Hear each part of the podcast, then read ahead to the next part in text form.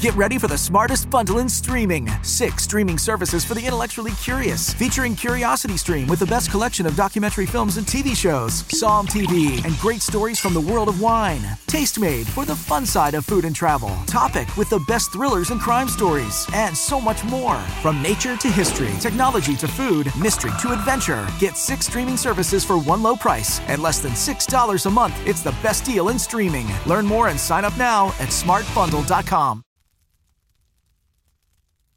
There's only one rule exit your home and go forward.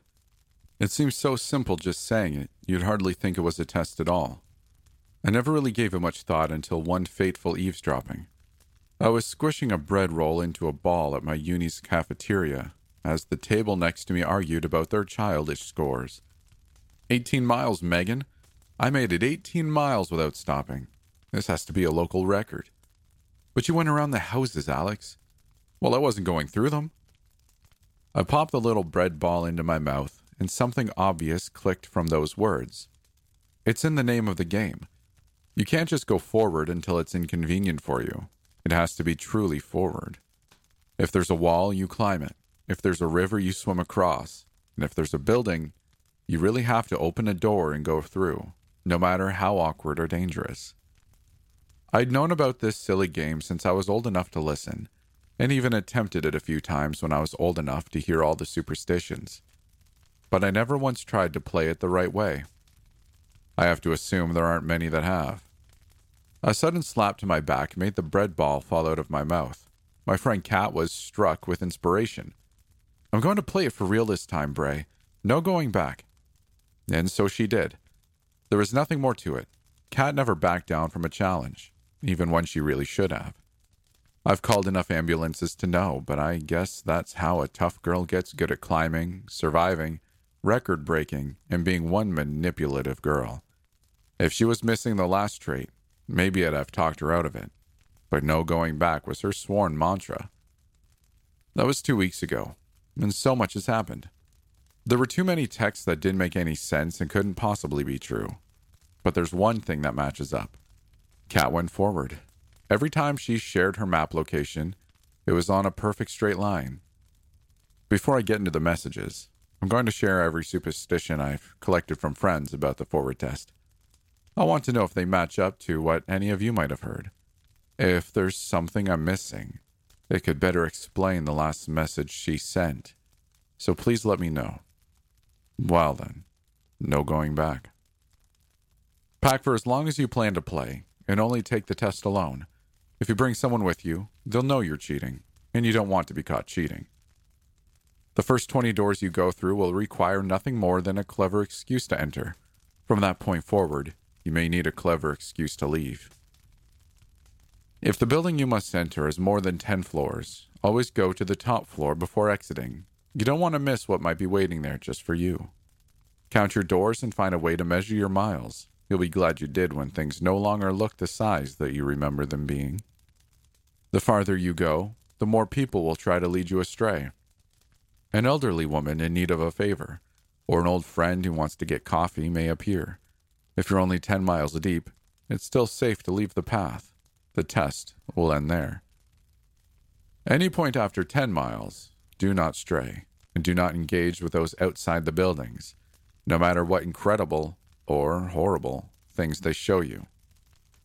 The 30th building you enter will be blue.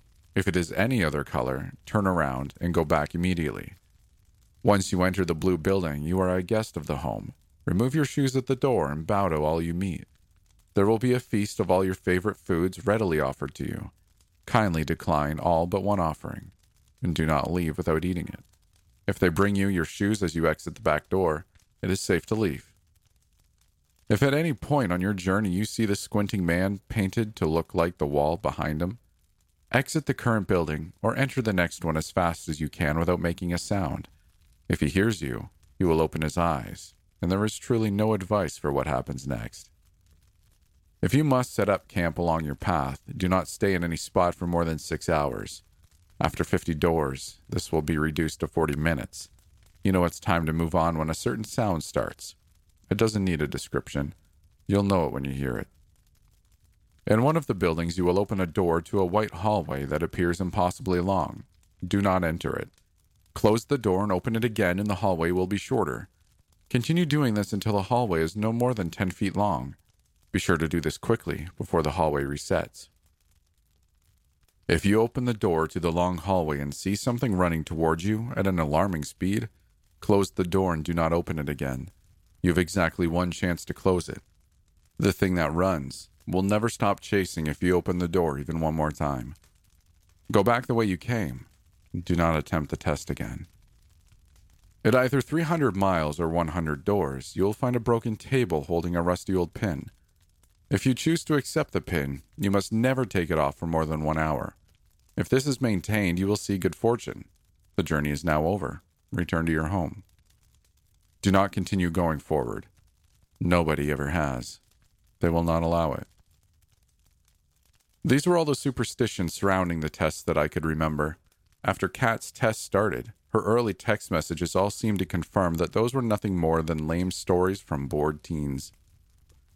And then she shared her adventures of trying to sweet talk her way inside people's houses.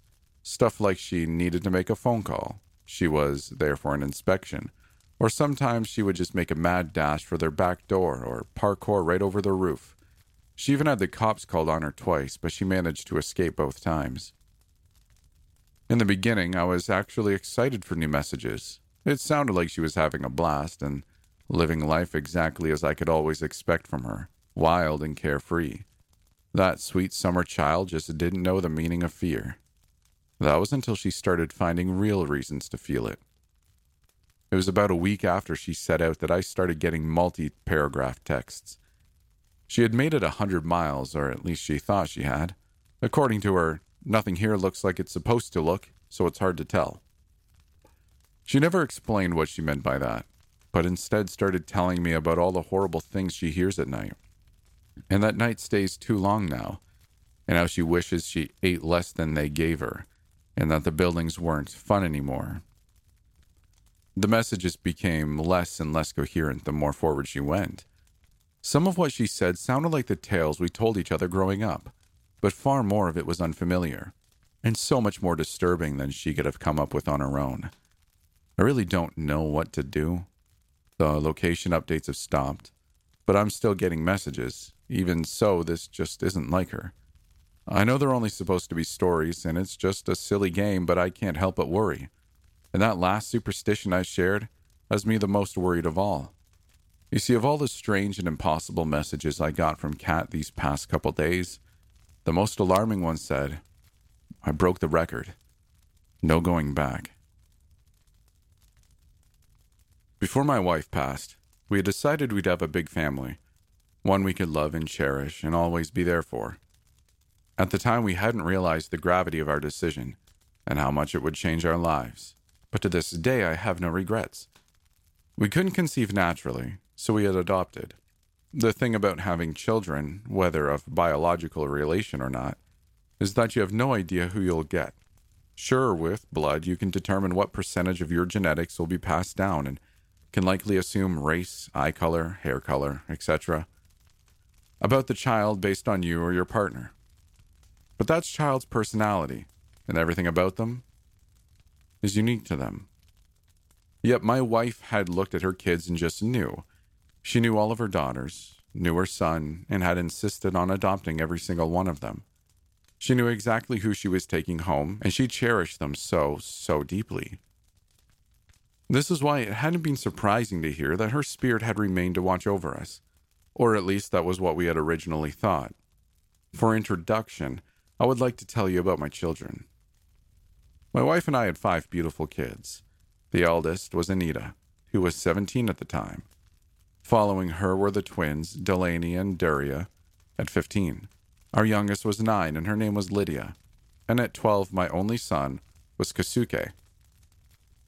Because half of my children were born of different cultures, speaking different languages than I, I had made sure I was able to speak with them in both their native tongue as well as in English. My wife and I had learned Mandarin Chinese for Anita and Japanese for Kasuke. Though they rarely spoke their languages at the time, I had kept up with grammar and practice just in case. Which is why at first it had shocked me when Kasuke came up to me and said, Yurei Garu, there is a ghost. At the time, we had recently moved. My wife had been killed in the city, accidentally shot in a drive by while walking to the parking garage after work. I hadn't wanted our children to remain there, to remain in the home that she had stayed in, and to live in the very city she had been murdered in. So I took us to my hometown in the middle of the rural Midwest. Real estate is far cheaper. Real estate is far cheaper here, and my job is quite versatile, so it had been relatively easy to make happen. Only a week into living in the new house, and Kasuke informed me of the ghost. I looked at him and asked, Dokoka? Where? Soko, he had said, pointing upstairs. Over there? Dore? I had asked. Who? And Kasuke had said, Ha ha, Mom. It hadn't been abnormal for Kasuke to get lost in the grief. My children all mourned in their own ways, of course. And my son had often taken to talking about my wife as if she were still with us, right next to us. Whether at the dinner table or in the car or out and about, he had acted as if his mother was alive. I had entertained him at the time. Well, I had switched over to English. I'm sure she just wants to say hi to you. Kasuke had stuck to Japanese. Nihongo o hanasanai. That had sent a chill of fear down my spine, for some reason. Hearing my 12 year old monotonously say, she can't speak Japanese, made me nervous. Because if my son were talking to her ghost, why hadn't she been able to understand the language she had taken years to learn just for him? It was then that I had realized what my son was getting at. So I had told him, Haha, Janai, that's not mom. Kasuke had nodded. Now, I believe in ghosts. As a child, I had experienced my fair share of oddities, and during my college years, I had been a self proclaimed amateur investigator of the paranormal. While I had never seen anything, even to this very day, I had witnessed lights turning on or off, heard footsteps and voices, and had once gotten touched despite nobody being behind me. Who was I to say that my son wasn't seeing his mother? Or rather, someone who looked like his mother. Months had passed. Kasuke had told me, always in Japanese, about the woman upstairs that looked like mom, or acted like mom, or sounded like mom, but wasn't able to speak Japanese or Mandarin Chinese. She had told me she was kind and that she was watching over us, that she saw everything we did. Yet that hadn't been a comfort. Not at all. It was sometime in late July, soon before the new school year, when I had woken to Kasuke screaming. My son often had nightmares, even now in his 30s. The kid has an active imagination that sometimes gets the better of him. And so I had assumed, mid run into his room, that it had just been that a nightmare. That was all.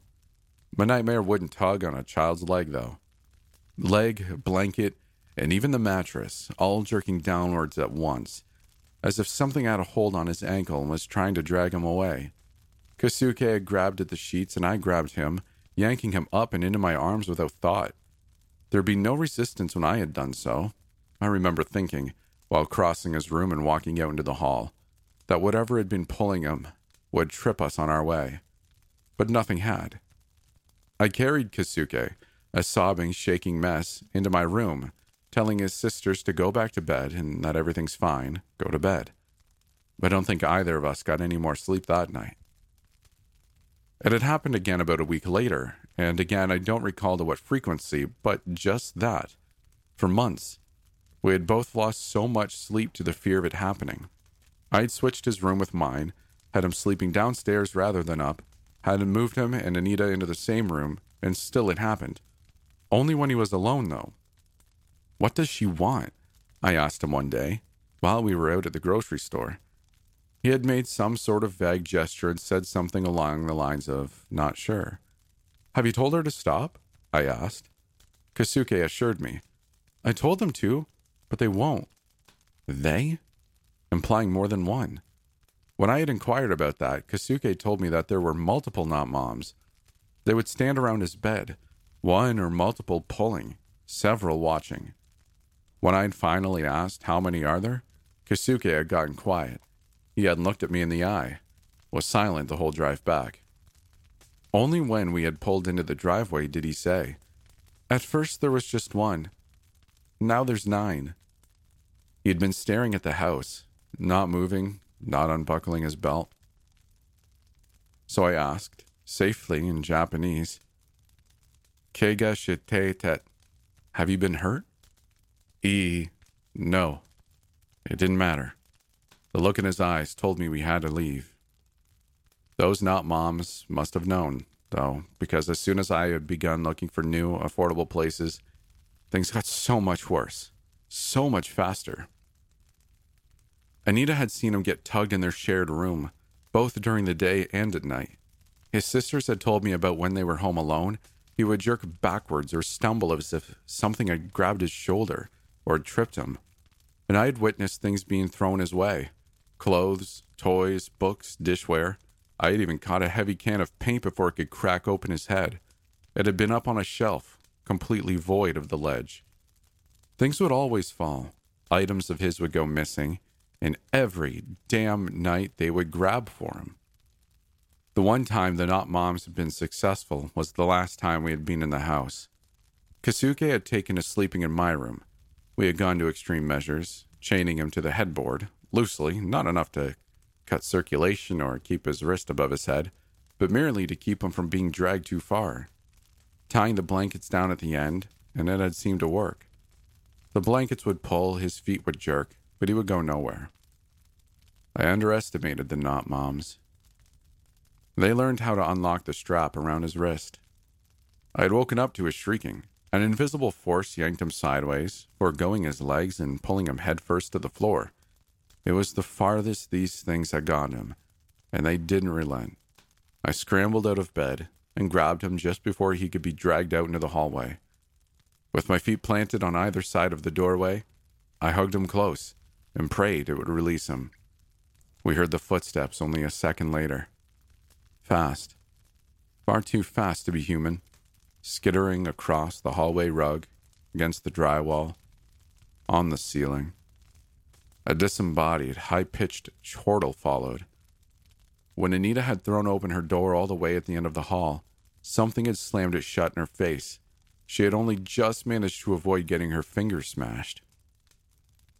The twins had been crying in their room, yelling out, What was that? and It's in here, and go away through their sobs. I had curled over Kasuke, but something still fought me as I felt a lung crushing pressure against my back, and something had been trying to force my chin up, up, and away from where it had been tucked against the crown of my son's head. Luckily, Lydia had been untouched and perfectly fine. Kasuke's head had been bleeding, and to this day he has a scar from where his forehead had clipped against the edge of the bed frame, a short, thick rope of scar tissue against his hairline. When I had gotten to my feet, I had made sure to drag Kasuke upright with me. He'd been shaking and silent, likely scared to hell, and I just couldn't do it anymore. We had packed bags for a few days in a hotel and left only an hour later. I had stayed with Kasuke the entire time. It took me mere days to find an apartment and negotiate moving in. The damn thing had been cramped, and all my kids had to share a room while I shoved our stuff into storage. But we had made it work until I could afford a different place. I also got a friend of mine, a very spiritual woman, to get her friend to put protection on him. She told me that my late wife had been protecting him all along, but now he was vulnerable. I hope that protection is still sturdy in place. Even though it's been about two decades, Kasuke tells me he remembers it clear as day. Only a few months ago, when we had all gathered to celebrate 4th of July together, he had told me, Oh, yeah, I remember that.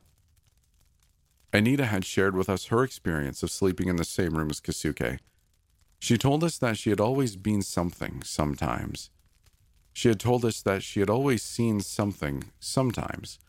At first, she thought it was her imagination, since it had always been in the middle of the night when she had awoken mid dream. But when she had described it, Kasuke had shot up and agreed. According to them, it had looked like their mother had on. It had her long black hair, her round face, her smile.